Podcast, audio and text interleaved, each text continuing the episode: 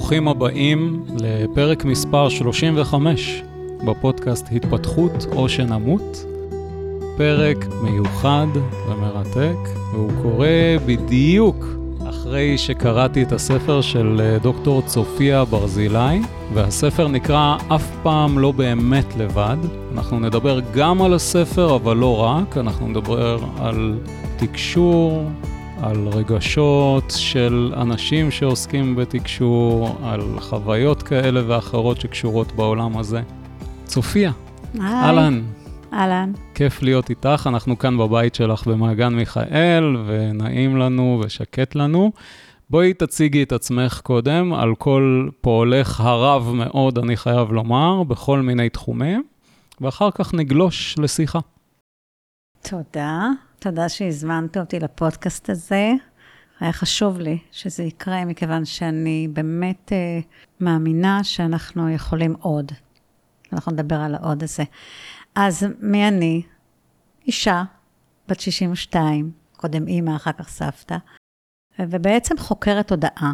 אני, מאז שאני זוכרת את עצמי, מהרגע שאני שמעתי את הקול הראשון, שהוא לא היה קול שלי, שזה היה קול שחשבתי שהוא מחוץ לי, אני בחקירה. אני בחקירה מה זה העולם, ומי אנחנו בתוך העולם, ומה האפשרויות שלנו בתוך העולם, ולאן אנחנו יכולים עוד ללכת, ולהתפתח, ולגדול, ולהביא, מה שנקרא, להרבות טוב בעולם. כן. אני עובדת uh, בהוראה, במכללת אורנים. אני מנחת מיינדפולנס כבר שמונה שנים ברציפות. ובעצם המיינדפולנס הוא, הוא כלי שאני, אני עושה מדיטציות וויפסנות מתחילת הדרך, בערך מגיל 38, 30 וקצת פחות. וגם את החוויות האלה של, ה, של הוויפסנה, שהן היו מאוד משמעותיות, גם לעגן את היכולת להיות בתוך מרחב מדיטטיבי, כי היכולת להיות בתוך uh, שקט, ולעשות שקט בראש, כדי לפנות את כל הרעש, לקלוט עוד דברים שיש בתוך המרחב, זו מיומנות. כן. אז אה, זה, המדיטציה עזרה לי, מאוד. זאת אומרת שלפני שהתחלת לתרגל, היה הרבה רעש בראש? לפני שהתחלתי לתרגל, הייתה חוסר מודעות מוחלטת של מי אני ומה אני בעולם, והלכתי במין חוויה שבפנים יש משהו אחד, ובחוץ, מה שיוצא החוצה ממני זה משהו אחר. לדוגמה, הייתי באה במגע עם אנשים והייתי מאוד אגרסיבית, הייתי מאוד אה, אה, מגנה על עצמי, שומרת על עצמי, משיגה את, את הדברים שאני רוצה בכוח, כי לא ידעתי דרך אחרת. אני קוראת לזה דרך ההישרדות. כן. אבל בפנים הרגשתי, כאילו על פניו הייתי בחוץ מאוד חזקה, ובפנים הרגשתי חלשה חלשה ולא שווה כלום. כאילו מין חוויה של דואליות, אבל קיצונית, של בפנים משהו ובחוץ משהו. ואם בחוץ הרגשתי נניח אה, אה, טוב, ו- ונגיד המשפחה התייצבה, וגם ילדתי ילדים בדרך, בפנים הרגשתי מין, מי אני? מה אני? מה, זה העולם? עד הרגע שבו חוויתי חוויה משברית, שהיא הייתה מאוד קיצונית, גם בלי להבין למה. כלומר, לא, לא הייתה שום סיבה בעליל שאני ארגיש עצובה, או מדוכאת, או, או שפופה בתוך העולם, כי היה, היה, היה לי בן זוג, היו לי שתי בנות, והחוויה הייתה חוויה מאוד אה, אה, של אה, לא, של בשביל מה, כל הסיפור הזה. ואני זוכרת ששכבתי במיטה ואמרתי, דיברתי לאלוהים, אני לא האמנתי, לא, לא האמנתי באלוהים, אז לא הבנתי מה זה בכלל, אני, הבית מסורתי של אנשים ש... גם, אבל גם לא שומרים שבת אפילו, אבל, כן. אבל המושג היה לי. אז אמרתי, פניתי לאלוהים, ואמרתי, טוב, יאללה, קח אותי, קח אותי מפה, כאילו, בשביל מה החיים האלה? ואז פעם ראשונה בחיי שמעתי קול, שמעתי אותו באוזן, באוזן, שאמר לי, זה לא זמן למות, זה זמן לראות. זה אפילו לא ההפך מלמות. זה, כן, זה, זה לא זה, לחיות, זה לראות. לראות. ונפתח לי מסך, וראיתי. אני לא אעשה ספו, ספוילר לספר, אבל ראיתי איזו חוויה מאוד אה, אה, לא פשוטה מהילדות, שלאחריה הרגשתי הקלה לצד עצב גדול. כן. משם התחיל החיפוש שלי. שבעצם, מה זה הקול ששמעתי?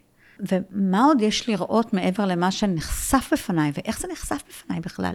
איך זה יכול להיות שמתוך מימד גשמי, נחשף לי מימד רוחני, שלא היה לי שום מושג עליו, לא הייתי אדם רוחני בכלל, דרך אגב, כלום. הייתי אדם גשמי, הולכת לעבודה בבוקר, עושה את העבודה שלי נאמנה, חוזרת מההוראה, מבסוטית בחלקי או לא מבסוטית, וזהו, ככה החיים התנהלו מ- מ- מרגע לרגע, מ- מהישרדות להישרדות, וזהו. ו- וזה סקרן אותי, וכל החלק ה- של הסקרנות שהוא מלווה אותי לאורך כל החיים שלי, מאז, כן. הוא זה מה שפתח לי את הדלת לעוד uh, מקומות שיכולתי לגלות. את מביאה פה דוגמה שאני חושב שרבים חווים בחיים שלהם באופן כזה או אחר, להבדל בין הבחוץ לבפנים, בין עצמי אותנטי יותר, שאם אני קשוב לו ואם אני שם לב אליו, אז הוא יספר לי איזשהו סיפור שבדרך כלל לא נוח לי ולא נעים לי לשמוע, אולי זה משדר עבורי איזשהו מקום של חולשה, אולי איזשהו מקום שבעולם בחוץ לא יבינו את זה, ויקרו לי כל מיני דברים לא נעימים, ואז ההחזקה הזו של שני הכתבים האלה, הנה איך שאני נראה בחוץ והנה איך שאני נראה בפנים, היא מכלה המון אנרגיה, זה מעייף. נכון, נכון. עלית פה על נקודה מאוד חשובה, שאני גם אומרת את זה למלווים שלי. ברגע שאנחנו בהסתר, אנחנו מבזבזים המון אנרגיה על שמירה אה, שהיא לכאורה נראית לנו מאוד חשובה, אבל היא גם מכלה אותנו, והיא לוקחת מהכוחות שלנו, ואם היה לי 100% אנרגיה, הייתי יכולה לעשות עוד הרבה יצירות בעולם, אבל כרגע אני צריכה 50% לשמור, כן. כדי שלא יגלו את השקרים שלי, שלא יגלו את מה שאני מנסה להסתיר, שאפילו אני לא יודעת מה אני מנסה להסתיר, ושלא יגלו שאני בעצם אה, לא בדיוק מה שאני אומרת, כי אני הרגשתי נורא חזקה בחוץ, כאילו, ובפנים הרגשתי סופר חלשה. כן, ואז העייפות הזו, היא לוקחת אותנו בדיוק למקום שתיארת קודם. לכאורה הכל בסדר, יש לי בנות, יש לי עבודה, יש לי בעל, קרה איזה אירוע שאולי הוא מינורי, ואני מתפרקת. נכון. אבל המתפרקת הזה הוא כנראה הצטברות של כל כן. האנרגיה שככה אזלה לאורך הדרך, ואז מספיק איזשהו קש קטן mm-hmm. בשביל לשבור את גב הגמל, ומשם יצאת לדרך חדשה של חקירה, ואני רוצה לשאול אותך, האם אנשים יוצאים לדרך של חקירה רק מתוך משבר, או שאפשר לצמוח גם ממקומות שהם נוחים ונעימים והנינה לשינוי. יש לי את השיחה הזו עם די הרבה אנשים, כשהמסקנה היא בכלל לא חד משמעית. אני חושב שרוב האנשים אומרים, אתה חייב שממש יכאב לך כדי להתחיל לנוע. אני יכולה רק לדבר מניסיוני. אני יודעת שאני לא הייתי זזה לשום מקום אם לא היה לי את המשבר הזה. אם לא היה נפתחת לי הדלת באמצעות הדיכאון הזה והרצון למות. כביכול, בלי שום סיבה, כאילו לרצות אה, לא להבין למה אני פה בכלל. עכשיו, יש אנשים ששואלים את השאלה הזאת, אני מכירה כמה כאלה, ששאלתי אותם, למשל, את הנחקרים שלי בתוך הדוקטורט, הם נחלקו לחצי-חצי.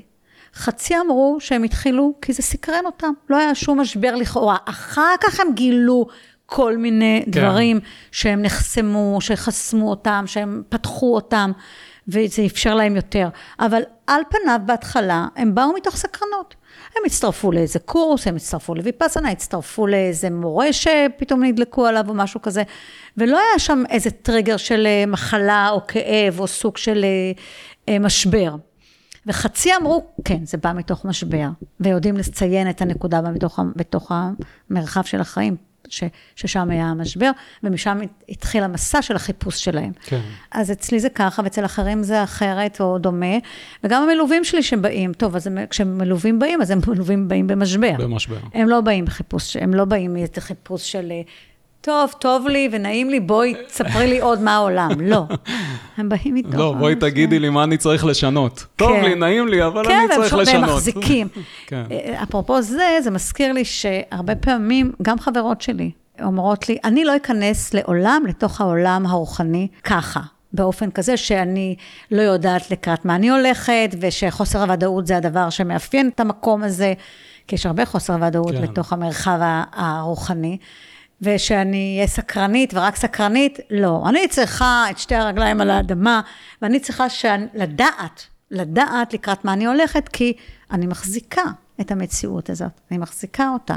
כן, כשאנחנו רוצים לנוע רק למקום מוכר וידוע, כזה שאנחנו יכולים להחזיק באמצעות חמשת החושים שלנו מן הסתם, הדלת אל הרוח כנראה שלא תיפתח. נכון, וזה גם בסדר. כן. כל אחד בקצב שלו ובדרך שלו, ואני אני, אני חושבת שאם ככה נחזור לרגע לספר, או נתחיל עם הספר, ההסכמה שלי לפרסם את הסיפור האישי שלי הייתה בזכות העובדה שקיבלתי מסר חד משמעי, שהספר הזה, הוא מעביר תדר והוא יפתח לאנשים את הדלת. הוא יזכיר להם, לאו דווקא דרך משבר, אלא הוא יזכיר כן. להם מי הם בעולם, וזה ייתן איזה פוש ולגיטימציה, כמו שאומרים לי כל הזמן אנשים, זה נתן לי לגיטימציה להגיד, וואו, גם אני הרגשתי פעם ככה, וגם אני אה, חוויתי חוויות אה, רוחניות, אה, לא חייבות להיות דרמטיות, אה, לשמוע הכל, אבל לחוש את, את היופי של העולם, לחוש את, את העוצמה של הרוח. זה בדיוק מה שלי זה עשה, זה,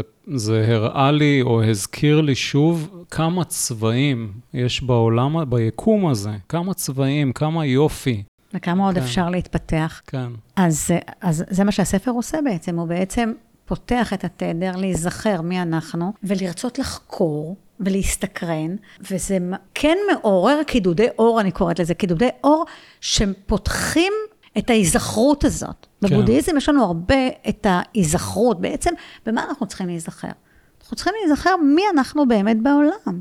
כן. מי אנחנו באמת? אנחנו רק גוף, אנחנו רק תאים, אנחנו רק דם שזורם, אנחנו רק הרגשות שלנו? ממש לא. אנחנו קודם כל, במהות שלנו, רוח, נשמה. והנשמה הזאת היא הפעימה, היא הפעימה. היא נשארת, דרך אגב, לנצח, היא לא כן. נעלמת לעולם. כלומר, גם אחרי שאנחנו בגוף מתים, במהות הנשמתית נשארים לנצח, ויש לי לזה הוכחות. ממש, של מידע שאני יודעת אותו מתוך המרחב של הנצח, מתוך כן. המרחב של הנשמה. כי שום דבר לא מתכלה בעולם. גם אוקיי. בפסיכולוגיה יודעים לדבר על תת-מודע קולקטיבי. נכון, יונג ויודעים דיבר על להגיד- זה רבות, ופרויד, אה, על זה הם נפרדו, דרך אגב. שבעצם יש לנו תת מודע קולקטיבי, שמכיל את כל המידע כולו, ושום דבר לא נעלם, ואפשר לקבל אותו בקודים, אפשר לקבל אותו במטאפורות, אפשר לקבל אותו בסמלים, הוא קיים, הוא קיים, אתה רק צריך לאסוף את המידע, לתרגם אותו למלל שלך, ולהביא אותו לתוך המרחב הגשמי, ואז אתה נחשב או מכשפה או קוסם. כן. שזה אה, משהו שבעצם כולנו יכולים להיות בתוך המרחב שיודע. זהו, אז זה בדיוק מקום טוב לשאול אותך על כולנו הזה. מחוויה אישית שלי, אני מאוד בתוך הגוף. לצאת ממנו זה בשבילי די סיפור, ואת מתארת חיים רגילים שבהם הכל היה מאוד גשמי ומאוד הישרדותי, ופתאום הנה אני שומעת קול, ויש אנשים שמתרגלים שנים, מדיטציה וכזה, והם לא שומעים שום דבר, או לא נחשפים לשום דבר שהוא מעבר ל... תקשיב, אני קם בבוקר ואני מרגיש טוב ואני מחייך והעולם מחייך אליי וכזה, אבל אני לא מעבר אה, חוויות אה, טרנסצנדנטליות נקרא לזה, אני לא שם. האם מהחוויה האישית שלך, שפתאום שמעת קול והיום בראייתך לאחור, יש איזשהו הסבר, או את יודעת להגיד למה חלק מהאנשים הם כאלה וחלק הם כאלה?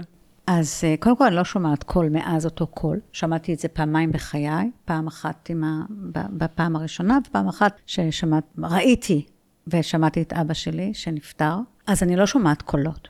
יחד עם זאת, יש לי ידיעה ברורה שאני לא לבד בתוך העולם. כלומר. כן. שהעולם שלנו הוא מאוד רחב. עכשיו, אתה שואל בעצם מה מבדיל את האנשים האלה שיושבים שעות ועושים מדיטציה, לעומת נגיד אנשים כמו מתקשרים שיושבים שעות ועושים מדיטציה או, או התאמנו בתוך המרחב של המדיטטיבי התקשורי, אני חושבת שאני פתחתי דלת. אני, אני, אני ביקשתי, לא, לא בפעם הראשונה, פעם ראשונה לא ידעתי מה הגיע, הגיע בחסד, אני קוראת לזה, והציל אותי. אבל בהמשך, שהבנתי שיש את התופעה הזאת שנקראת תקשור, כי אני לא ידעתי שום דבר על תקשור. אני כן התעניינתי בעולמות הרוח אחרי שהתחלתי לחקור וזה, אז קראתי את הנבואה השמימית והתקדשות וספרים כאלה שהיו מקובלים אז אה, בשנות, אני לא רוצה להגיד מתי, אבל לפני 30 שנה. ובעצם אני חושבת שהתנאי הראשוני לכניסה לתוך מרחב שהוא מעבר למדיטציה, ואפילו מעבר לזה שאני יכולה להרגיש אחת עם העולם, שים לב.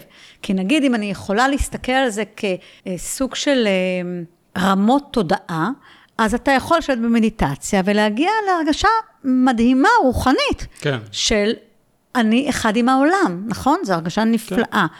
מה שאני עושה שם כשאני אחד עם העולם, אני פותחת ומבקשת לדבר עם העולם. אני במפורש באה מתוך התכוונות להקשיב למה העולם רוצה לספר לי. וכשאני עושה את זה, אז אני יכולה להרגיש קשר מאוד חזק אל העולם. לא רק להרגיש אחת עם העולם, אלא להרגיש שאני יכולה לבוא באינטראקציה. אה, של תקשורת עם העולם, ואז אני יכולה גם לשאול שאלות, כי כל המידע נמצא בתוך המרחב, ה, נקרא לו השדה האחד, מה כן. שג'ו דיספנזה וחבריו, ברוס ליפטון וציפי רז וגרג בריידן, שבעצם בשדה האחד יש את כל המידע כולו, מה שפעם קראו הספריות האקשיות. כן. היום זה השדה האחד שמכיל את כל המידע כולו, ואני בעצם, כשאני באה בתקשורת עם הדבר הזה, אז אני מבקשת לקבל תשובות על שאלות, וזאת התכוונות. עכשיו, אני באה מתוך מרחב שמבקש להביא טוב, ואני קוראת לו מרחב האור. כן. כי אהבה ואור זה אותו... זאת אומרת, צריך לבוא עם אהבה לתוך זה, ולבקש לפגוש אהבה. כן, ואהבה זה אור, ואור זה בעצם מידעים. מידעים כן. שיכולים להגיע אליך, ועם ההתכוונות ועם הרגש של ההתרוממות רוח הזאת, והשמחה והאהבה, שאין בלתה, אי אפשר להשוות את זה לשום דבר. לפעמים אהבה אה, גשמית, וחוויתי אהבה בחיי, כן. היא לא דומה כן. אפילו. זה משהו אחר. זה משהו אחר לגמרי, זה... זה כן, זה אולי מקום רוח. טוב לומר שהאהבה הזו היא לא רגש, היא מצב הוויה. אוקיי, אני לעומת מקבלת. לעומת אהבה גשמית, שהיא רגש כימי בתוך הגוף שלנו. אה, יכול להיות שהוא גם לא רק, לא רק רגש כימי, יכול להיות שזה גם רגש שהוא אה, חווייתי, הווייתי. כן. עדיין יש בתוך המרחב הזה, שאני יכולה לבוא איתו ב, בשיח, בדיבור, ואז כשאני מכוונת את התודעה שלי לתוך מרחב שמבקש לדעת, ואני שואלת שאלה נקודתית, ספציפית, אני גם מקבלת תשובות. והתשובות הן אה, לפעמים מפתיעות אותי, ולפעמים הן אה, צפויות וידועות, והרבה פעמים הן בניגוד למה שחשבתי, כן. מלכתחילה. שזה בכלל אה, יכול לבוא אחר כך בדיסוננס עם מה שאני חושבת. Mm. ואז אני אומרת, רגע, אז במה אני אאמין? במה שאני חושבת? במוח הרגיל שלי או במוח הרחב שלי? במוח התודעתי הקוסמי הזה, שאפשר לקרוא לו אה, מין אה, אלוהי? אני קוראת לו גם אלוהים לפעמים. אוקיי? אז אני אומרת, אוקיי, מה שנוח לך. ותמיד אני מפעילה, וזו דרך נהדרת, לזהות אם התקשור נכון לך או לא נכון לך, אם הוא מתאים לך או לא מתאים לך. אני גם אמרת את זה למלווים שלי, תבדקו אם זה מהדהד לכם נכון בחוויה הפנימית, בגוף ובלב.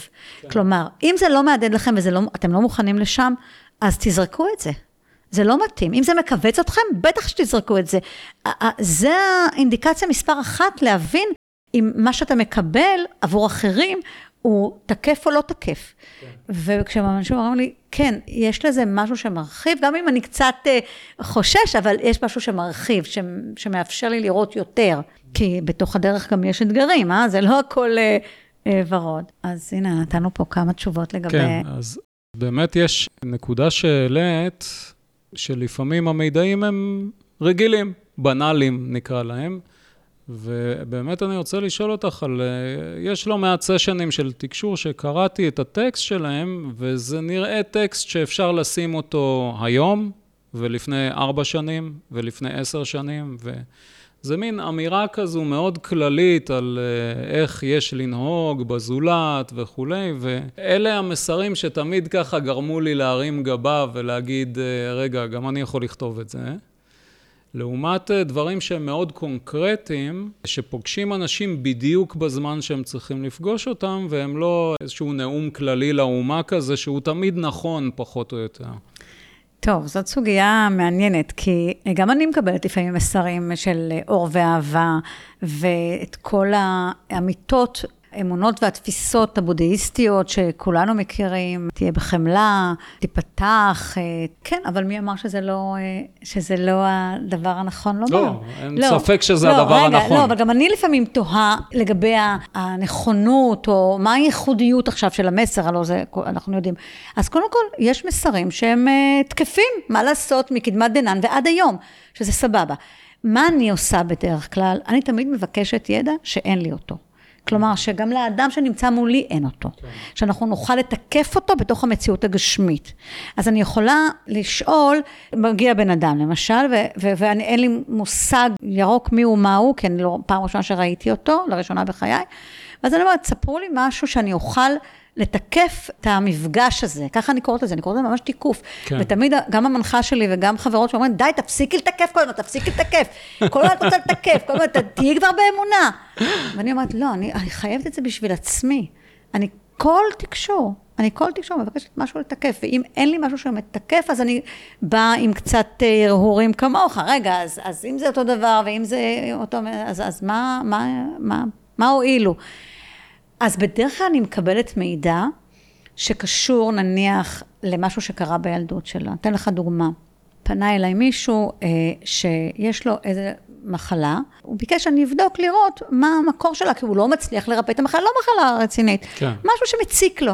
הסתכלתי ואמרתי, אוקיי, מה אתם יכולים לספר לי? אני פונה לתוך המרחב הפתוח, שזה יכול להיות המדריכים שלו, יכול להיות הנשמה שלו. מישהו יודע את התשובה שם, התשובה שם נמצאת, על כן. גוף נפש חדם. ומה שנאמר לי זה שיש שתי טראומות, מכיוון שזה נמצא בתוך מרחב מסוים בגוף, וכל מקום בגוף מעיד על אזור רגשי אחר, mm. אז איפה שזה היה נמצא, הפנו אותו לבדוק בעבר שלו שתי טראומות, בגיל 6 ובגיל 15. Mm. מאיפה אני יכולה לדעת? עכשיו, לא קיבלתי מה הטראומות, גם לא שאלתי. כן. רק זה היה בשביל לתקף, כדי לקבל את האישור למה שאני הולכת להגיד לו. כן. ואכן, הוא אמר, אלה שתי טראומות שנתרחשו בחיי, אפילו אני לא, לא, לא חשבתי על זה, שזה יכול להיות, כי מה שקרה, כל פעם ריפו את זה וזה חזר, ריפו את זה וזה חזר. אמרתי לו, אוקיי, תפתור את שני הדברים האלה, תטפל בהם בשיחה אחת עם עצמך או עם אחרים, וזה יעלה. כן. אז אני עוד לא יודעת את התשובות, אבל יש לי המון תשובות אחרות לדברים שקיבלתי, ו... הם uh, כבר הוכיחו את עצמם וזה, כי כל הזמן אני שואלת מאותו מקום שלך, כן. שבעצם רוצה לוודא, אז רגע, אז אני, אני בכיוון, אני, אני אגיד לך איך התקשור עובד. התקשור עובד ככה שאתה בא כמו לוח חלק. עכשיו, זה נורא קשה לבוא לוח חלק, כן. כי יש לנו את כל הדעות והעמדות והתפיסות. מה, אני לא באמת לוח חלק. אבל כשאני באה מתוך התכוונות להיות לוח חלק. יש משהו קצת מסוכן בלהיות לוח חלק, כי אתה צריך להניח את עצמך בצד, אבל אתה צריך לזכור אחר כך לקחת את עצמך בחזרה. לגמרי. אבל לוח חלק הכוונה שאני מזיזה בצד את התפיסות שלי, כן. לא את ההוויה שלי. כן. אני כל הזמן נוכחת שם, אני גם אדם מאוד, אתה, אנחנו נדבר על זה, על החיבור בין שמיים וארץ, כן. כי אני אדם מאוד ארצי, מחברת בין אה, חומר לרוח. חייבים. נכון, חייבים. כדי להישאר בתוך אה, מרחב אה, שהוא... אה, אני חושב שבעיקר כדי לקיים את החיים שלשמם באנו לכאן. נכון, כן. שגם על זה אפשר לדבר אחר כך. אז כי מעבר להתפתחות יש עוד כמה דברים. אז איך התקשור עובד? בעצם אני באה בלב פתוח לקלוט מה נמצא שם, כי בן אדם ביקש. קודם כן, כל הוא חייב לבקש. הוא חייב לבקש. הוא חייב גם לשלם, כי האנרגיה באנרגיה. אז הוא בא, הוא מביא את הבקשה שלו, ואני מביאה את הבקשה להתחבר. ואני מתחברת, ולפעמים בן אדם סגור, למרות שהוא שילם ולמרות שהוא פתוח, כביכול הוא עדיין סגור. זאת אומרת, יש פה משהו סגור, אני לא יכולה להיכנס. הוא אומר, טוב, טוב, אני אפתח. וכבר קרה לי כמה פעמים, טוב, טוב, אני אפתח, ואז נפתח. נפתח ממש כמו וילון, נפתח. כן. ואז אני נכנסת, ואז אני יכולה לראות נקודות משמעותיות בתוך המרחב, שאני יכולה לציין אותן כמאפייני אישיות. ו- וזה ייקח אותנו גם לדבר על האם באמת אפשר לשנות את התוכנית שאיתה הגענו, כי שם זה מצוי, תכף תשמע.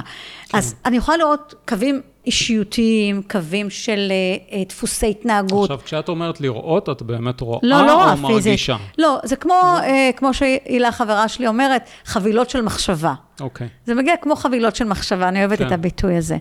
וזה מגיע מחשבה, ואני אומרת, תראה, יש לך דפוסי התנהגות כאלה וכאלה. עכשיו, אתה רוצה להגיע ליעד שהוא מחוץ לדפוסים האלה, אז צריך לעשות שינוי. וכדי לעשות שינוי, זה לא מספיק לעשות רק את התקשורת, צריך ללמד שינוי, איך עושים התפתחות.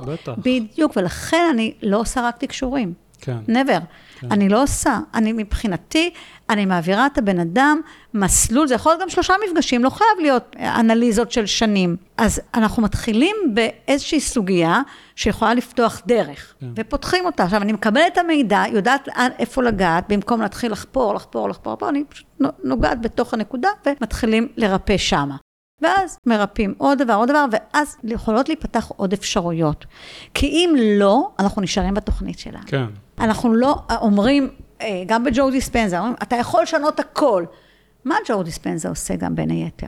הוא בעצם מעלה אותנו את התדר באמצעות מעבר של אה, מדיטציות מטורף, נכון? כן. ואז נפתח מרחב חדש, שהוא נטול תנאים למה כן. שקיים בתחתית שלו, כן. ומתאפשרת פתיחה חדשה ושינוי של תדר. נכון. ושם אפשר לעשות את העבודה. עכשיו, אנשים לא יעברו את המדיטציות של ג'ו, כי הם מאוד, מאוד לא, לא כולם, כלומר, ילכו רוב גם... המדיטציות הן של י... שלושת רבעי שעה, יש כאלה מאוד ארוכות. אבל, אבל הן, לא... הן לא מעבירות מיד אותך ממחלה לא, לבריאות. לא, זה... אתה, כדי לעבור ממצב של לעבוד. מחלה לבריאות, צריך לעבוד הרבה הרבה יותר הרבה, קשה. כן. Okay? אוקיי? אני למדתי להוריד תדר. אני מורידה תדר, שזה כמו אנרגיה. שאנחנו מכוונים אותה בדיוק למנטרה שאתה צריך, נגיד, כדי להיפתח. אני נפתחת לעולם, אני מוכנה לקבל יותר ממה שאני מכירה. נגיד משהו כזה, מתחילים להטמיע, מה שצריך, מתחילים להטמיע כתדר, ובן אדם חוזר, הוא מחויב לחזור על זה כדי להטמיע את זה בתוכו, כן. כי אנחנו גם בגוף, אז צריך אה, לעשות עבודה. עכשיו, חשוב לומר שיכול להיות שהוא מקבל את ה... נקרא לזה תרופה. אבל אם הוא לא עושה שינוי בחייו, אז זה שווה לשבוע, שבועיים, שלושה, ואחר כך לא הכל שבוע, זה חוזר. זה לא יחזיק, זה לא יחזיק. אז זה לא יחזיק יותר ולכן משבוע. ולכן חייבים, חייבים לעשות כן, שינוי בחיים. כן, כן. יש לי אה, עכשיו אה, מלווה שהוא חולה בפרקינסון. מצב אה, לא פשוט. הוא הגיע באמת אליי, הוא בקושי הגיע, הוא בקושי הלך. הוא לא הצליח כמעט להגיע, הוא היה צריך לעלות את כל המדרגות לגלריה, mm. למרחב מטיפול. הצעתי לו לפה, אמר, לא, לא, אני עולה, אני... לקח לו לא מעט, והגיע למרחב. התפיסות שלו היו שמחלה זה מוות. והוא כבר, הוא כבר... התכונן. אה, כן, הוא, הוא, הוא מיואש, הוא, הוא כבוי. והיינו צריכים להיזכר שהוא יכול לרפא את עצמו, הוא עצמו מטפל סיני. Mm. הוא יודע לרפא את עצמו. אבל כשאתה בתוך המדמנה ובתוך כל הייאוש והכאב וה, והדיכאון של, שהמחלה תוקפת, זה לא פשוט. כן. זה לא פשוט, זה אתה לא רואה את האור אם אתה לא מביא הרבה כוחות כדי להחזיק, וצריך להחזיק את האור הזה. אז הוא קיבל תדר, הוא החזיק אותו שבוע, ואחר כך הוא שכח. Mm, וזה חזר חזר, שוב, וכל מה שהוא היה כן. צריך להיזכר זה, אני יכול לרפא את עצמי, כן. וצריך להחזיק את זה. צריך להחזיק את זה, כי יש מקום ש, שיודע את העבודה. אז, אה, אז אני לא יודעת מה יהיה עם המחלה, כי כבר ליוויתי אנשים שעברו מן העולם, כמו שכתב. זהו, אני חושב שזה נושא מאוד חשוב לדבר עליו. יש אנשים שאומרים, וככה כתבתי לך את זה קודם, שבני אדם צריכים להגיע למצב התפתחותי, תודעתי, שהם מתים בריאים בשיבה טובה. בתפיסה שלי, יש לא מעט אנשים בעלי דרגה רוחנית מאוד גבוהה שמתו ממחלה. יש מקרים, ואנחנו כנראה שלא נדע מתי הם המקרים האלה, שהמחלה צריכה להיות מונחת שם כחלק בלתי נפרד ממסלול חייו של אותו אדם, והוא חייב לעבור דרכה, והוא יכול או להירפא או למות, שני הנתיבים לגיטימיים באותה מידה. נכון. ישנם שיעורים לעשות גם בדרך אל המוות בתוך מחלה. נכון. כי אנחנו שומעים לא מעט פעמים אנשים שאומרים, לא, אם אני אגיע למצב ככה וככה וככה, תדאגו שמישהו יהרוג אותי. אני לא, אין, אני לא רוצה להישאר פה דקה יותר. באמת אני רוצה לשמוע מניסיון חייך מול כל מיני אנשים שפגשת. העניין הזה של הנה אנחנו עובדים, אבל אנחנו לא עובדים לקראת חיים, אנחנו כנראה עובדים לקראת מוות. אין לי הרבה ניסיון עם אנשים שהיו על, על סף המוות, היו לי שניים, שלושה מקרים כאלה. אז אני יכולה לדבר רק בצניעות ובענווה בתוך הדבר הזה. בכלל, בוא נגיד, הקדמ, נעשה הקדמה ונאמר שמחלה היא לא מסמנת אה, דרגה נחותה של התפתחות, בסדר? כמו שאמרת, אנשים יכולים לחלות, גם אם הם ברמה, אה, לי קריון חולה, וביקש מאלפי ה... לי קארול, סליחה. לי קארול. לי קארול כן. חולה, וביקש... שהוא מתקשר את קריון. נכון, כן. הוא חולה. והנה, הוא עשה ריפוי, ל... אני לא רוצה להגיד מיליונים, אני לא יודעת, אבל, אבל כן. מיליונים קראו את ספריו, זה בטוח, בהמון שפות. והנה, הוא חולה, אז מה, אף אחד לא מבטיח לנו שום דבר. יש מסלול חיים שדרכו אנחנו עוברים, או לחיים או למוות, כמו שאתה אומר. שום דבר הוא לא סופי, דרך אגב. כן. גם המוות הוא לא סופי. שום דבר לא מת במובן הרוחני, כי הנשמה לא מתה. כן. אוקיי? אז... אז, אז אולי באמת יותר קל לתפוס כשאת אומרת את זה, שבשניהם יש את האהבה של אלוהים. לגמרי. גם בזה וגם בזה. לגמרי, במיוחד שאתה באת לפה לתוך התנסויות, אנחנו לא זוכרים את התוכנית שלנו. אבל יש תוכנית. כן. אנחנו יודעים מתי ניוולד, מתי נמות, ויש נקודות, אה, מה שנקרא נקרא צמתים בדרך, כן. שאתה יכול לבחור. גם היה לי חבר שהיה חולה סרטן קשה, ובחר למות, והייתה לי מלווה שבחרה לחיות, והיא חיה עד היום, שתהיה בריאה ובועטת, ובאותו סרטן, והם התחילו באותה... הוא בחר ללכת בדרך הרוחנית, והוא מת בסוף. כן. כלומר, הוא לא לקח תרופות, לא עשה ניתוחים, אבל זה לא אומר שום דבר. יש אנשים שנרפאו בדרך הרוחנית. כן. וזה בסדר לכבד את המקום הזה. אנחנו לא יודעים, קטונו. לא יודעים איזה דרך תוביל. מה שכן חשוב, זה שתהיה קשוב למה שהלב שלך אומר לך. זהו. לא, אל, אל תבחר בדרך ותעשה אותה כשאתה לא מאמין בה בכלל. בדיוק. זה, זה אז הדבר. תלך עם האמת ששם אתה יכול להחזיק חיים. לא משנה, חיים במחלה או חיים בלי, מח... בלי מחלה, אבל תלך בדרך שבה אתה יכול להחזיק את החיים שלך באופן שהוא... יפה. כן. אגב, למה אנחנו חיים בכלל? מעבר להתפתחות. כן. חיים גם ליהנות. כן. אלן וואטס אמר שאם בן אדם לא היה יודע שהוא חי כדי ליהנות, היינו הורסים את כדור הארץ הזה מאוד מאוד מזמן. יותר מהר ממה שאנחנו הורסים היום. כן. כן, ואנחנו בדרך כלל סובלים בתוך העולם. כן. למה אין לי את זה, ולמה זה לא מספיק, ולמה אני לא מספיק טובה, ולמה הוא עושה לי ככה. וכל הזמן יש טרוניה, או הרבה מהזמן יש טרוניה, למה לא, העולם לא הולך בדרך שאני... שלי. כן, אז זה נורא מעניין, הגישה הזאת של הצדיק ורע לו. אני מאמינה שאנחנו קובעים את התוכנית הזאת. של גם מרחבי הקושי שאנחנו נתקל בהם, על פי רוחב כתפינו הרוחניות, הנשמתיות. כלומר, יש חוויות שלא התנסינו בהן.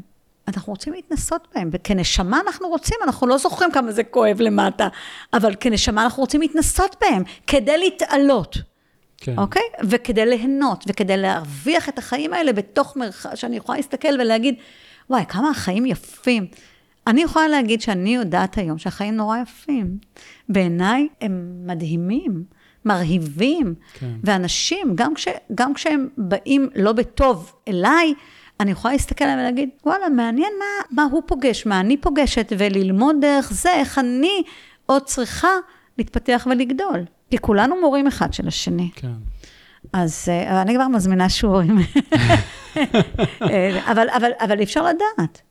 מה עוד צפון? התוכנית שלנו נכתבה במקום שהמרחב של קושי לא היה קיים. זהו, כדי שנחווה קושי ורגשות נמוכים, אנחנו צריכים למעשה לבוא לפה, ויש כאלה שאומרים שזה אחד המקומות הקשוחים להגיע אליו, ויש כל מיני מקומות mm-hmm. כנראה להגיע אליהם.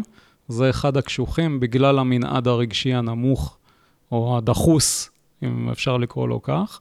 Mm-hmm. שמעתי גם שנשמות, ככל שהן מתקדמות יותר, אז הן בוחרות ניסיון חיים קשה יותר, mm-hmm. עם כל מיני מאפיינים נכון. שהם טרגדיות מאוד גדולות, דרמות מאוד גדולות. נכון, זו גם, אה, זו גם אה, גישה אה, שאני מכירה. אני כן רוצה לדבר, ברשותך, בטח. על למה תקשור, למה זה חשוב שאנחנו ניפתח. תשמע, אני פה פורסת את החיים שלי לא בכדי. אני פורסת את החיים שלי באופן הכי גלוי ו- ו- ופתוח, כי אני מאמינה ששום דבר לא צריך להיות בתוך uh, הסתר. כן. אני מאמינה שכולנו חווינו חוויות בדומה למה שאני, אה, אותו דבר, אבל פחות או יותר, כולנו חווינו קשיים, כולנו חווינו סוגים של טראומות, כולנו חווינו פגיעות בתוך העולם. ובעצם התקשור, מה שהוא נותן, לכן אני תורמת את החיים שלי פה בתוך הספר ונחשפת, כי בעצם מה שהתקשור נתן לי, אני הבנתי איך העולם עובד. ואני הבנתי מה התפקיד שלי בתוך העולם, ואני גם הבנתי שכל אחד יכול לתקשר. זה כן. לא מתת אלוה. אני רוצה פה למחוק את התפיסה כאילו רק יחידי סגולה יכולים לבוא במגע עם, ה- אולי עם כן המידע לומר, הזה. זה מתת אלוה, אבל לכולם. נכון. זה מין אה, מתנה יפה. שהיא לכולנו, סך נכון. הכל, ואנחנו צריכים ללמוד להגיע לשם, כן. כדי לפתוח להיפתח. עוד רבדים בחיים. שהחיים נכון. הם לא רק רבדים של חומר, נכון. וגם לא רבדים של רגשות, אלא רבדים של רוח, ובעצם זה שאני יכולה לבוא במגע עם הרבדים האלה, אני בעצם יכולה לבוא במגע עם, עם העומק של ההוויה שלי. ושם תמונות אמיתות רבות חסד. כן, רבות חסד. קודם כל, אני מרגישה את החסד. כן. אני באה במגע איתו. אחר כך אני יכולה לקבל המון אמיתות לגבי החיים שלי. עזוב, לא לתקשר לאחרים, תקשר לעצמך, כן. תיפתח לעצמך, ותבוא במגע עם ההוויה הזאת שיודעת, שזוכרת מי בתוך העולם. יש לזה ערך מטורף בתוך החיים. אני, החיים שלי ניצלו בעקבות זה. קיבלו משמעות, קיבלו עוצמה, קיבלו אה, נפח, קיבלו מומנטום. אני, מאז שאני מתקשרת, 20 שנה, זה לא אותו אדם. זה מעניין מה שאת אומרת, כי פעם הייתה לי תפיסה שזה לא פייר. אתה מנסה לקצר את הדרך. אתה צריך להיכנס עם הראש בקיר וללמוד בעצמך. אוי ואבוי, גמרנו, גמרנו עם הדבר הזה. ועכשיו פסה. את מביאה נקודה מאוד יפה להסתכל עליה, שאומרת כך, זה חלק בלתי נפרד ממך, ממני, ממך, ומה שאנשים שלא חשופים לזה או לא מכירים את זה, צריכים לגלות בעצמם ולהביא לתוך החיים שלהם, כי זה חלק מהמטרה של החיים שלנו כאן, ממש. נכון, ואני אגיד לך איפה הדיסוננס עומד, בקרב האוכלוסייה הרגילה נניח, שאפילו לא רוחנית, אוקיי? זה לא מדעי מספיק, כי יש כבר מחקרים, וגם עכשיו נערך מחקר מוח אחד אה, אה, בח- כן, באוניברסיטת בחיפה, חיפה. נכון. ואולי גם שווה פודקאסט עם כן, לימור. כן, אני עוקב אחריה. וזה מפחיד, כי אני לא יודעת לתוך איזה מרחב אני אכנס, וגם לזה יש תשובות. ואני לא מכירה את זה, אני לא בקיאה בזה, אז אני לא רוצה להכניס את הרגליים שלי לתוך מקום שאני לא יודעת, אפשר ללמוד את זה. והמקום הזה שהוא אה, בעצם נחשב בעולם הקדום כישוף ווודו וכל מיני אמירות קשות, הוא כבר לא רלוונטי. אנחנו נכנסים לתוך עידן שהוא עידן של הרוח, הוא עידן רוחני, והעידן הזה הוא עידן שפותח לנו המון המון אפשרויות, וזאת אחת האפשרויות שלכולם, כולם יתקשרו וכולם יהיו במגע טלפתי עם העולם. אתה ואני נהיה במגע טלפתי. אני והעולם ונהיה במגע טלפתי. אנחנו והמרחבים. לכל דבר יש אנרגיה בתוך העולם הזה. לעצים יש אנרגיה, לבעלי חיים יש אנרגיה. וכל מה שיש לו אנרגיה, יש לו גם... תודה. אה, תודה, בדיוק. ועם כל תודעה אתה יכול, יכול אה, לתקשר, יכול לבוא במגע, יכול להתחבר. כן, אז- יש לך בספר סיפור מקסים על חיבור כזה. נכון. כן, על הגמל שלמה. נכון. וואי, נכון. זה סיפור. מקסים. זה, תקשיב, עכשיו, זה עולמות שנפתחים, עולמות שנפתחים. עכשיו, זה נפתח כי אני סקרנית ופתוחה. אני לא באה עם אג'נדה, אני לא אומרת, לא, זה אני לא, זה, אני, זה לא, זה לא. אבל לקח לי זמן להיפתח. כפי שאתה ראית גם בספר, היו פעמים שאני נבהלתי וסגרתי ואמרתי, אוקיי, לא, לא, לא עכשיו. זו הייתה חקירה שלי, ואני מספרת עליה בספר, ואני רוצה להזמין את כולם להיכנס לתוך המרחב הזה. אני אגיד יותר מזה. מכיוון שאני כרגע בחשיפה מלאה, אני הבאתי את זה גם לאקדמיה. כן, הבאתי את זה as it is לאקדמיה, ואמרתי, אני רוצה לעשות קורס באקדמיה, ביחידת החוץ של אורנים, שנלמד בה תקשור. אבל מכיוון שבתוך עמי אני חיה, אז הבאתי את זה ככלים ברוחניות מעשית. כך נקרא הקורס, כלים ברוחניות מעשית, שבו אני מלמדת קודם כל להבין מהי רוחניות, כן. ואחר כך לעשות מדיטציה, להיות יכול לשבת רגע ולהתחבר ולפנות קצת מהרעש, כי אם לא, אז אתה ממשיך לשמוע את הרעש של עצמך. וללמוד דמיון מודרך, ורק בסוף ללמוד תקשור. כן. אז יש לנו 14, 15 שיעורים, שבהם אנחנו מלמדים שלושה כלים מרכזיים, מדיטציה, דמיון מודרך ותקשור, שתקשור זה הכלי המרכזי, mm-hmm. וכל השאר משרתים אותו בדרך.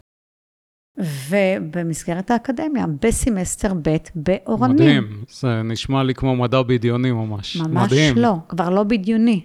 כבר לא בדיוני, וזה מה שאני... יופי. והנה, החתול נכנס. המיסטיקה נכנסה בדלת, דרך כן. הדלת. את יודעת שאומרים שהם נמצאים רוב הזמן בגלים של מדיטציה, גלי אלפא. החתולים. חתולים, כן. תודה, פיסטוק.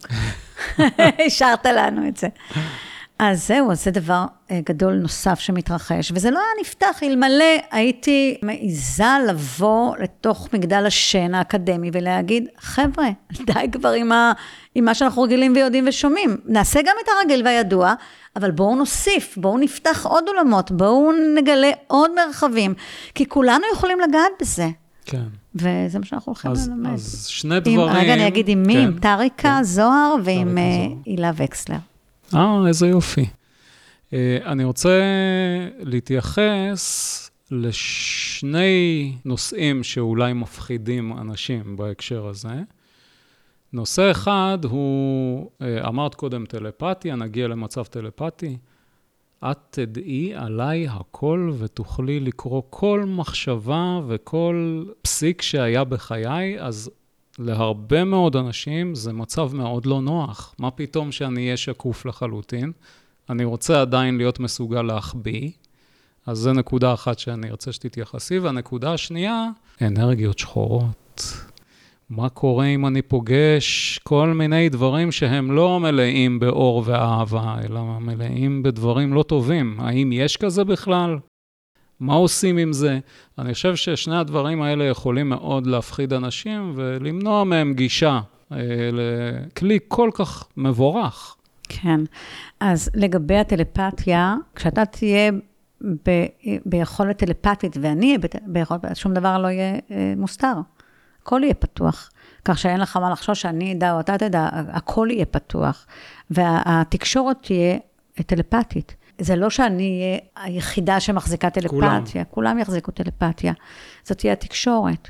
אבל זה לא רק טלפתיה עם בני האדם, זה טלפתיה עם מרחבים יותר גדולים, שזה מתחיל לרתק. ולגבי השחור והשחור והרוע, תראה, אנחנו בעולם דואלי, רוע קיים. היכולת לזהות את הטוב בתוך הרוע, זה יכולת רוחנית.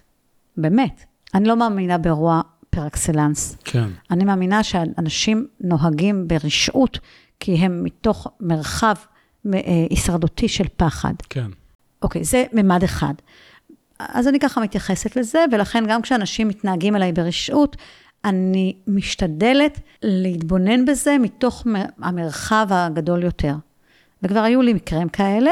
עכשיו, אני לא חייבת לתת הליכי השנייה, אני יכולה, אם אני מרגישה לא בטוח, לסגת, לעשות עבודה עם עצמי ולראות כמה אני חוזרת לתוך המרחב הזה שאני מזהה אותו כלא מיטיב איתי, אני אומרת את זה בלשון המעטה, ואני יכולה לבחור גם לא, לא לחזור, כי אני עדיין לא מסוגלת להחזיק. כן. ככל שאני אחזיק יותר אהבה ואור בתוכי, אני יכולה לה, כן. להכיל רוע עכשיו, מבחוץ. עכשיו, אני כיוונתי יותר שנייה. לרובד האנרגטי. אוקיי, ולרובד כן. האנרגטי, מה שאני מלמדת את האנשים שאני עובדת איתם, זה אלוהים ברא את העולם במילה, וגם אתה יכול לבטל כל רוע במילה. אני, כשאני נכנסת למרחב מדיטטיבי, אנרגטי, אני אומרת שרק הטוב והמיטיב יבוא איתי, שרק האור יעבוד איתי, וזה התנאי שלי.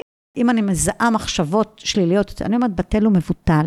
בטל ומבוטל זה מילת קוד אנרגטית להגנה. כן. יש עוד הגנות, יש את המרכבה שאתה יכול לשים מסביבך. יש המון סמלים אנרגטיים שאדם יכול לרכוש לעצמו, נתתי רק שניים פה, כדי להרגיש שהוא יותר אה, אה, מוגן. מוגן. ככל שתהיה יותר גבוה ברמה הרוחית, הרוחנית, תוכל להחזיק ולהבין שזה לא פוגש אותך. כן. זה כן. לא יכול להגיע. עכשיו, אם אתה חושש שזה יגיע, זה זה קצת דומה יגיע. לאמונות טפלות, נכון? כן, אם יש לי אין- אמונה טפלה, אז, אז ואני מאמין בה עצמה. מאוד, היא מקיימת היא את את עצמה, עצמה. ואם אני לא מאמין בה בכלל, אז... אז היא לא, פוע... היא לא כן. פועלת עליך. זה דבר אחד, אבל דבר נוסף הוא לדעת שאתה לא חסר אונים בתוך העולם. יש לך כוח. עכשיו, אם יש בך רוע, נשאר בך פס דק דק דק דק של רוע, או פחד, או סוג של רצון. לנקמה או משהו כזה, אבל הוא קטן, קטן, קטן. כשאתה בא במגע עם רוע אחר, זה יכול להתעצם ולהפוך להיות אש. אוקיי. אז לזהות. אה, אני עשיתי עבודה מאוד יפה עם אה, קמצנות. קמצנות נורא הרגיזה אותי. אנחנו כמו מראות בתוך העולם, אנחנו כן. כמו מראות שקופות.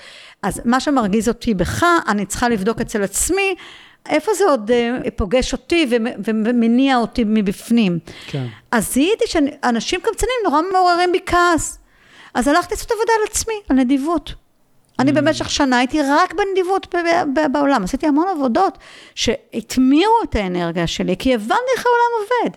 הבנתי שכל מה שאני רואה אצל האחר, ואני פוגשת ואני אומרת שהוא רוע, אה, אז יש בי עוד מקום שעדיין לא אור.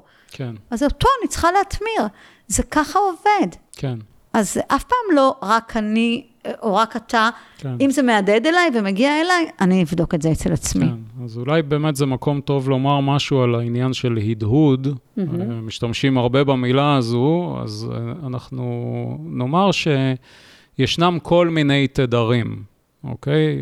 תדרים לצורך העניין, אנרגיה שפועלת על הרצים, ואנחנו יודעים להראות היום גם בניסויים אה, פיזיקליים פשוטים, כמו עבודה עם אה, קולן, שכשאני מצליח להביא את עצמי לתדר שהוא בהלימה עם תדר של משהו אחר, אנחנו. מין מתלכדים נכון. ומתחילים לייצר תקשורת בינינו. לצורך העניין, גם כך אפשר לומר שנפתח הרובד הזה של תקשור, כשאת מביאה את עצמך לתדר שנפתח אל השדה האחד הזה. נכון.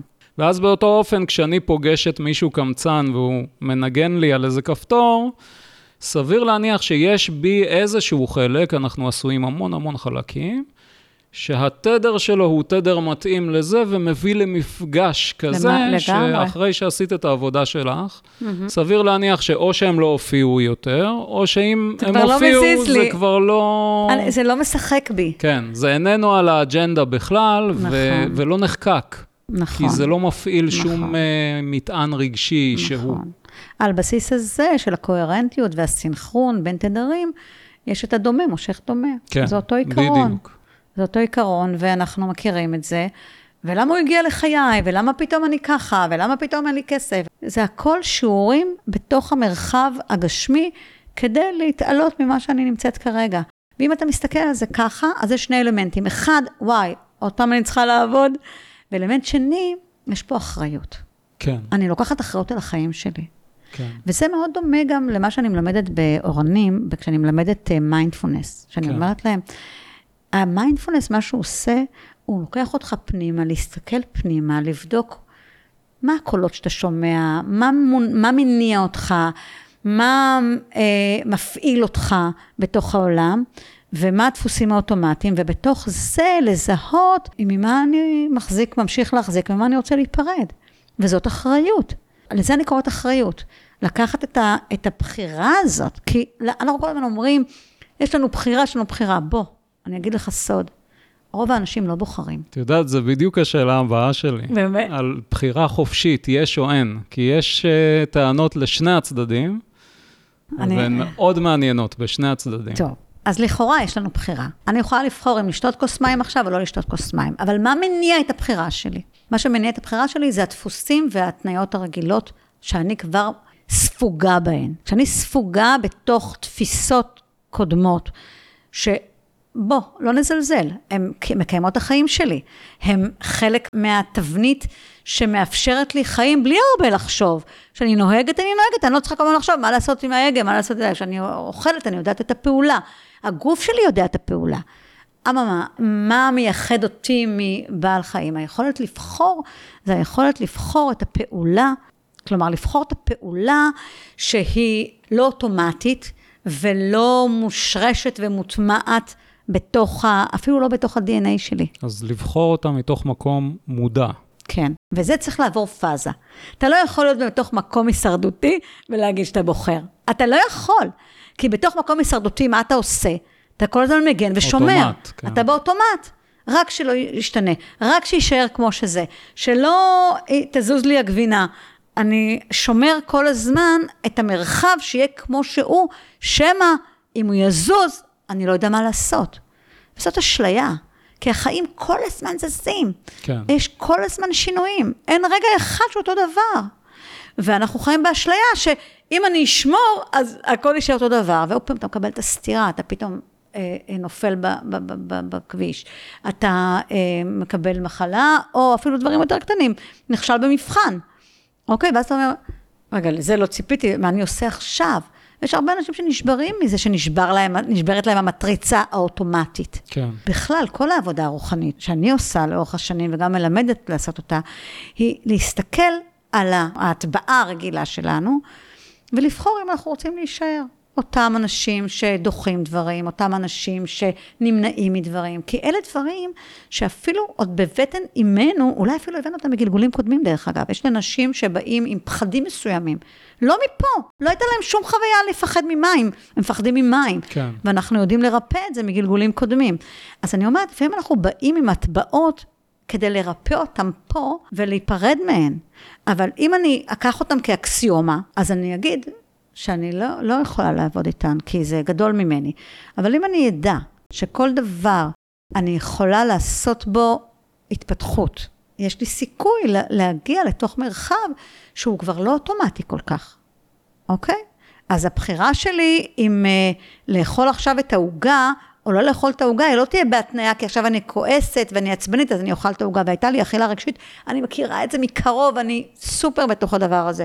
אז אני יודעת לזהות מתי אני ניגשת אל האוכל מתוך כעס, או מתוך מצוקה, או מתוך פחד, או מתוך איזשהו רגש אחר, או אם אני באה, כשאני רגע נושבת, אני אומרת, רגע, אני צריכה את זה עכשיו? זה, זה נחוץ לי? זה, זה טוב לי? זה נכון לי?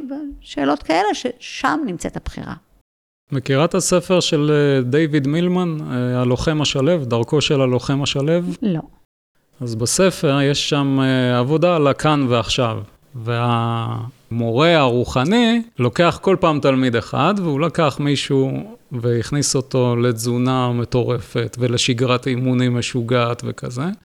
וכשהבחור כבר לגמרי בתוך זה, הם יוצאים לשבת באיזושהי מסעדה, והוא רואה את המורה הרוחני שלו מוציא סיגר ומזמין וויסקי.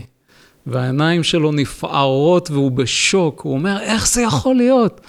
הוא אומר לו, אני כבר בשלב שאין שום תלות ואין אוטומטים במה שאני עושה, ואני יכול לעשן את הסיגר עכשיו, ואחר כך לא לגעת בסיגר 100 שנה. וואו. ואני חסר כל תלות, ולכן בשלב הזה אני יכול לפעול בצורה שהיא מודעת ולעשות מה שבא לי פחות מעולה. או יותר. מעולה. אז זאת הסיבה שאני לא נוגעת בסמים. אני בחרתי לא לגעת, ואני מדברת על, על גראס, לא כן. על אה, סמים לא. קשים. ו- זה כן. כי, כי זה מביא, כי זה מביא לאיזה חוויה טרנסצדנטית או משהו כזה. יש דברים שאני בוחרת היום, כן. שבעבר לא בחרתי. היה בחבר'ה יושבים, אז מעשנים. כשיש לי בחירה, אני כבר מעבר למקום הזה שמותנה באופן אוטומטי לפעולה החברתית, התרבותית, הנורמטיבית נגרע לה. תראה, כשאני התחלתי לתקשר בקיבוץ מעגן מיכאל, זה היה נחשב אה, כאילו משוגעת. כן. גם קיבוץ, אה, גם אנשים שהם, וואלה, אחלה אנשים. אנשי עבודה. כן. מה זאתי באה לנו עם, ה, עם הדבר הזה, ולא מדברים על זה, כי, כי זה זה קצת מוקצה. עכשיו, גם אני למדתי לפעול ככה, כפי כן. ששמעת כן. בהשקה. אני למדתי להיענות לקריאה מבחוץ. זה לא שבחרתי לא לספר, אני, זה כל כך הוטמע בי, שאני, איך אומרים, אני נסחפתי לתוך המקום הזה של לשתף פעולה עם התפיסה שאומרת שזה לא נורמלי. דרך אגב, זה no מה שאנחנו more. עושים כל הזמן, כן? אנחנו, יש לנו, הדמות שאנחנו מחזיקים בחוץ, היא מי שנדמה לנו שהסביבה רוצה לראות. בדיוק. אני גמרתי לעבוד ככה. אני סיימתי עם זה, אני משתדלת לסיים עם זה כל יום מחדש, כי כל הזמן זאת עבודה. כן. אבל אני עושה היום דברים שמבחינת אנשים זה משוגעת, או מה היא עושה, או מה זה, אבל תקשיב, החירות שאני חיה בה, מעט מאוד אנשים חיים בה. כן. יש לי המון חירות לבחור. כן. המון בחירות עשיתי בחיי. ואני אה, גאה ואני שמחה לעבודה הזאת, זה ראוי. מה יותר ראוי מזה? כן. להיות בוחר באמת בתוך העולם. עכשיו, קריירה האקדמית שלך, את מרגישה שהיא סייעה להביא את התקשור למיינסטרים, או שאת מרגישה שאיפשהו היא קצת הפריעה, ויכולת להתפרע על זה, נקרא לזה כך, אם לא היית מחויבת לאיזשהו לייבל אה, אקדמי כזה או אחר, ואנשים מכובדים שנמצאים סביבך, ו- וציפייה להתנהג באופן מסוים. וואי, זו שאלה נהדרת. תראה, אני אגיד בצניעות, אני חקרתי את התקשור במסגרת הדוקטורט וגם בתואר השני, מתוך עניין וסקרנות ותשוקה בלתי נדלית להבין את העולם. לא חשבתי על דוקטורט, לא חשבתי שאני אהיה אי פעם דוקטור. אני אדם מן השורה, אני בקושי גם סיימתי תעודת בגרות. והמקום הזה של להיות דוקטור, הוא רק פתח לי את האפשרות להחזיק לגיטימציה. עם זאת, סיימתי את הדוקטורט, ומה הלכתי לעשות? ללמד באקדמיה, מיינדפולנס. במקום ללמד באקדמיה, תקשור, כי לא היה לי מספיק את הכוח ואת היכולת להחזיק את זה במרחב הציבורי המיינסטרימי. כן. וזאת האמת שדיברתי עליה גם בהשקה, לגבי ההסתר והגילוי, שבעצם כל עוד אנחנו, הייתי בהסתר, היו לי המון סתירות פנימיות, אני לא הייתי שקטה. תחשוב, סיימתי דוקטורט, החזקתי קליניקה שבע שנים, שפרנסה מטורף, כאילו החזיקה אותי בצורה יפהפייה, ובחרתי, אחרי הדוקטורט, גם התעייפתי קצת מהדוקטורט, אבל בחרתי לסיים וללכת לאקדמיה במיינסטרים שלה, ללמד מה שמקובל. גם אני וגם עופרה, אה, אה, פרופסור מייסלס, הבנו שאי אפשר יהיה להביא את זה הארדקור ככה לתוך האקדמיה. זה, כן. זה לא, לפני עשר שנים, 12 שנים, גמרתי ב-2012, זה לא, כן. זה לא, זה גם היום לא. אבל היום, הקרדיט האקדמי שלי פותח לי את הדלת, ואני משתמשת בו לטובת התקשור. ואני לא אחזור בי. כן. כלומר, אבל שים לב, עברו עשר שנים שבהם בצבצתי בתוך המרחב המקובל, הנורמטיבי. לא יצאתי לאור עם התקשור, לא סיפרתי לאף אחד באקדמיה שאני מתקשרת, אף אחד גם לא שאל אותי במה עוסק הדוקטורט שלי. זה לא סתם. כן. זה דומה מושך דומה. כן. אני חסמתי את זה כדי שלא לבוא במגע עם הדבר כן. הזה. בטח גם להם היה מין לא נעים לשאול אותך במה עוסק הדוקטורט שלך. אני לא כן. יודעת, אני לא יודעת. אני, אני, אני חושבת שמשהו בתוכי חסם את זה. גם זה לא עניין, הייתי עסוקה במיינדפולנס. עכשיו תראה, המיינדפולנס לא שונה הרבה מהמרחב הרוחני, התקשורי. כי המרחב התקשורי הוא, וזה ממצא מדהים. שלו, כן. וזה הממצא המדהים בדוקטורט, שאני גיליתי שאנשים שמתקשרים עושים עבודת, עבודה רוחנית. עבודה, מדברים במילים, במושגים של עבודה. ואמרתי, כן. מה, מתקשרים עושים עבודה? מה, מה זה?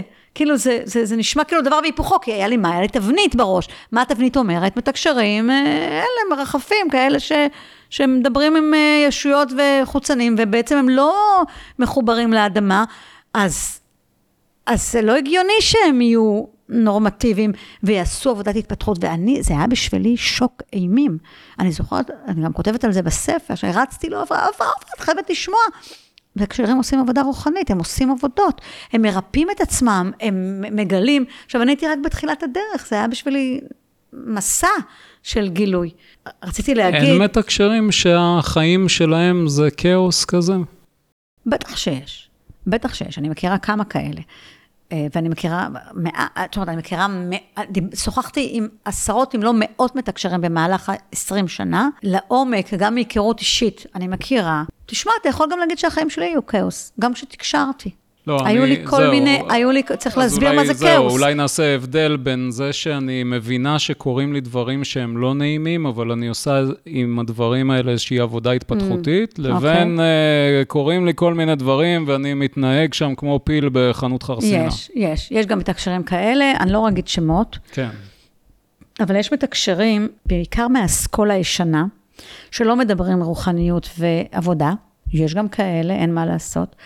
שלוקחים את זה לעבודה, להתפרנסות, ולא עושים שום עבודה עם עצמם. כן. והם לפעמים מתנהגים בגסות כלפי אנשים, הם גם מביאים מידעים שרחמנא ליצלן, אני לא הייתי מעיזה להביא מידעים כאלה בלי אני אחריות. מניח שמן הסתם זה צבוע חזק בצבע שלהם. נכון, כן. וגם אם נכון, נגיד שאתה חולה, ונגיד שיש לך משהו שהוא, אה, בואי, בחמלה, בעדינות, ברכות, זאת העבודה הרוחנית. כן. אבל להביא את זה as it is ככה בפרצוף של בן אדם, כמו שאני לא אגיד שומעות שוב, אבל מתקשרת שאומרת, אנחנו בכאוס, העולם הולך להיחרב. מה העולם הולך להיחרב? העולם עומד על תילו ויעמוד על תילו עוד הרבה שנים, שום דבר לא הולך להיחרב. העניין הוא שבאמת קורים דברים מאוד אה, דרמטיים, אבל בין זה לבין לה- להביא את זה לאפוקליפסה, קצת אחריות, ואם זה לא יתגשם, איפה זה מעמיד אותנו, המרחב התקשורי, שזה בא בשם הרוח. כן. אז יש אנשים מתקשרים שהם לא עושים עבודה. בסדר, אבל כמו שיש כל מקצוע, אבל לא, לא פגשתי מתקשרים שהם אה, מה שנקרא שרלטנים, שהם הם, הם מביאים באופן גלוי איזה שקר בתוך הדבר הזה. אולי הם מאמינים בתוך המרחב התקשורי שהם מביאים אותו, אבל מעט מאוד אני לא יודעת להצביע אם פגשתי אנשים כאלה, אני חושבת שלא. מה שכן, כן פגשתי אנשים חמדנים, מתקשרים חמדנים, מתקשרים שהם אה, אה, מאדירים את עצמם, שהאגו שלהם בשמיים, שהם הכי טובים. בסדר, יש, אתה יודע, כמו בכל מקצוע. אני הרופא הכי טוב, אני הפסנתרן הכי טוב, אני השף הכי טוב. יש, כמו במרחב הרגיל. אני חושבת שלפני שהולכים למתקשר, צריך לעשות לו סוג של ראיון בטלפון, ולשאול מי אתה, עם מי אתה מתקשר, מה המידעים שאתה מביא, ולהתחיל להרגיש בגוף אם נעים לך כשאתה בא במגע של שיחה. כן. כמו שאתה בא במגע עם כל אדם אחר שאתה בא איתו בשיחה. פשוט להרגיש את התדר. אז אם אתה לא מבין בתדרים, אז להרגיש מה זה עושה לך שאתה מדבר עם בן אדם. אם זה מרחיב אותך או מצמצם אותך, אם אתה מפחד או נפתח. זה דבר ראשון שצריך לשים לב. לא ללכת למתקשרים שמצמצמים אותך. ולא משנה למה. כי יכול להיות שזה גדול עליך, יכול להיות שזה לא מספיק, אולי אתה לא, אתה לא בשל עדיין לתדר הזה. זה קורה. כן. פגשתי מישהי לא מזמן שסיפרה לי שהיא לעולם לא תלך למתקשר יותר. למה? כי מה שנאמר לה בתקשור צמצם אותה לעשר שנים. מה שנאמר בתקשור, תקשיב, תקשור זה אחריות. זה, אתה מחזיק אחריות, אתה אומר למישהו משהו שהוא מאמין בזה, והוא לפי זה הולך, כשאין לו עוד מספיק כלים להחזיק את הבקרה כן. והוויסות, והוא הולך ומאמין בזה, ומקיים את החיים שלו על פי זה, ופתאום אחרי עשר שנים היא מספרת לי, תקשיבי, פתאום הבנתי ש, שזה רק בגלל שנאמר לי ככה, אני פועלת ככה. עכשיו, יכול להיות שיהיו עוד דברים, אני לא עכשיו... מין בא... נבואה שמגשימה כן, את עצמה כזה. אבל, כן. אבל עדיין, יש לך אחריות. אני קוראת לזה אתיקה מקצועית. כן. אוקיי, מה אתה אומרת? איך את אומרת? וגם, איך את מתייחסת לאנשים? יש מתקשרים גאונים, כאילו מתקשרים ועם מידעים נפלאים, מתייחסים לאנשים כמו, לא נעים לי להגיד, זבל. אני לא, לא אכנס לתוך סף דלתם, גם לא לראיין אותם. כן. זה לא מעניין אותי. זה לא התדר שלי, זה לא מושך אותי בכלל. תפעילו שיקול דעת. לכו לאנשים שאתם סומכים עליהם, שיש להם, שהקול שלהם, אפילו הקול שלהם נעים לכם, שזה עושה לכם הרגשה נעימה בתוך... חייבים להפעיל שיקול דעת. יש איזשהו אי סדר מול זה, כי אני כל הזמן חשבתי שלהיפתח לרבדים האלה, אלה רבדים של אה, אנרגיה מאוד עדינה, או תדרים מאוד עדינים. אתה חייב ללמוד להיות עדין, לפחות בחוויה האישית שלי. אני מגיע ממקום של שנים רבות, מאוד uh, גס, פיזית, מאוד חזק, מאוד בריא, מאוד ארצי, נקרא לזה כך. וכדי להתחיל להרגיש חשמל ואנרגיה וקונדליני במדיטציות שלי, הבנתי שאני הולך ונהיה עדין יותר בחישה שלי, בתפיסה שלי. ואני חשבתי שהעדינות הזו היא ממש נדרשת, גם בשביל לפתוח את הרובד הזה של תקשור, אבל כשאת מספרת על אנשים עם אגו מאוד גדול, או שמתייחסים לאנשים מאוד לא יפה, אז עדינות אין שם, ועדיין הערוץ הזה פתוח עבורם. קודם כל, כן, יש מתקשרים שהם לא עדינים, ולא צריך להיות מעודן כדי לבוא במגע עם הרוח. אתה בא עם התדר שלך וקולט את, התדר, את התדרים שמתאימים לך.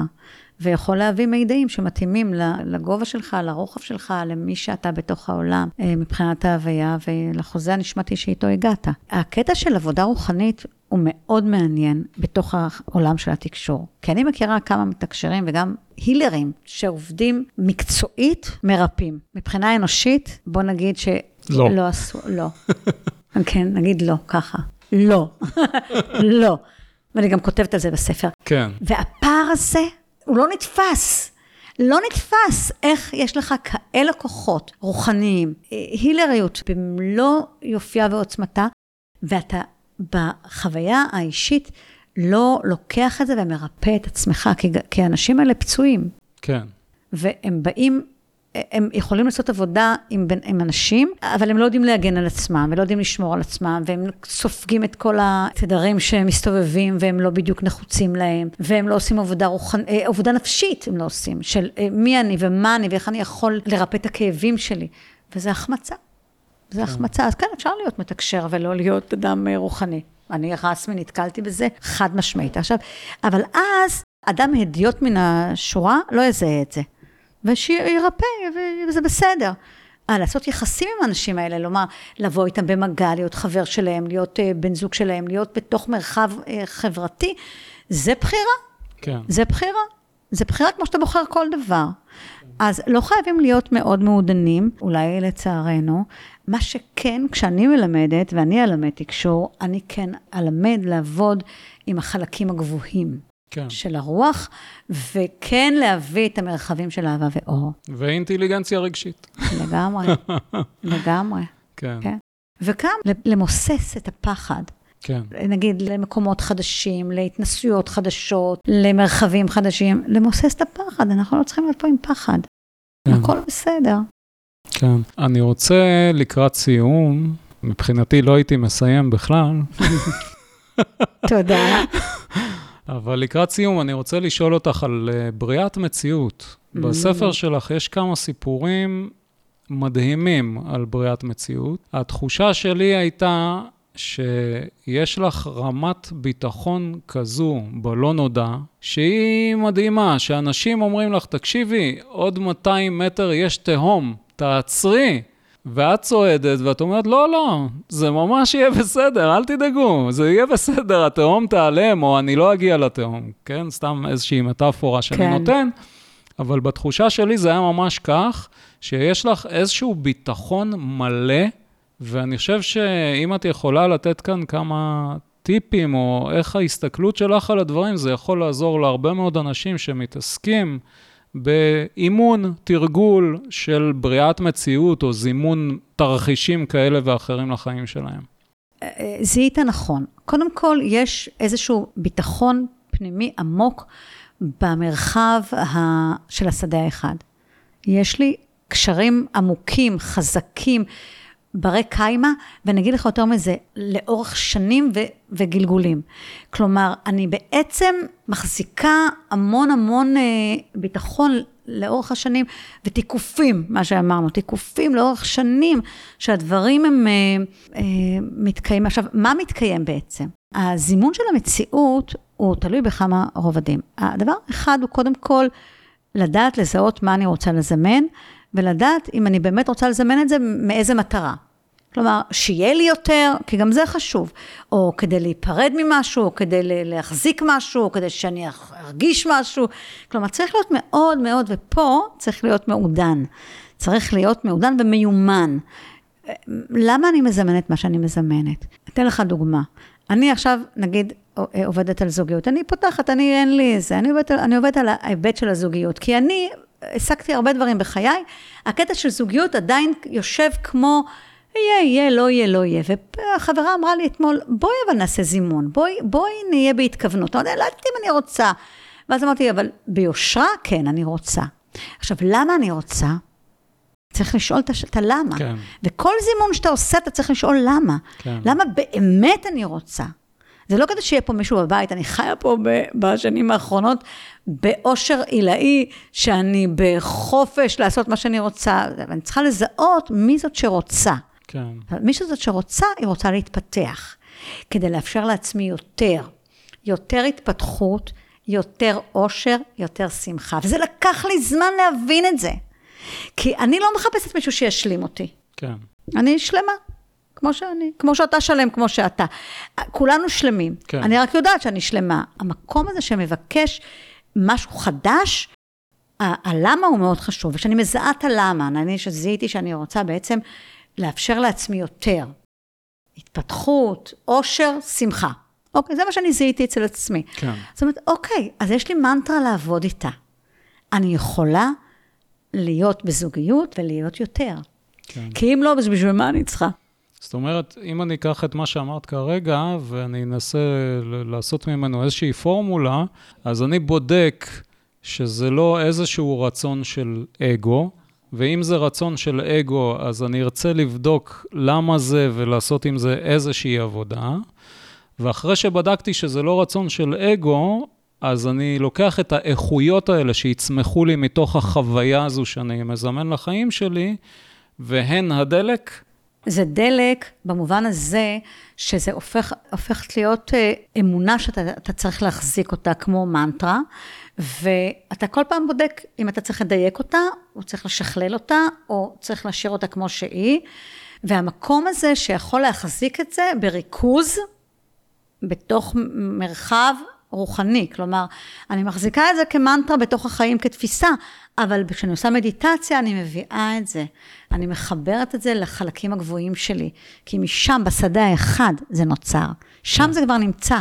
כן. אגב, הזוגיות שלי כבר נמצאת שם. כן. אני רק עכשיו מורידה אותה זה לידי בדיוק הגשמה. העניין הזה של הכל מתקיים כרגע, כאן לגמרי. ועכשיו, עבר, הווה ועתיד. לגמרי, לגמרי. ואני רוצה להגיד לך משהו לגבי מחלות. נכון, הרבה אנשים רוצים להיות בריאים. כן. למה אתה רוצה להיות בריא? מה, מה, זה מה, חתיכת שאלה. נכון.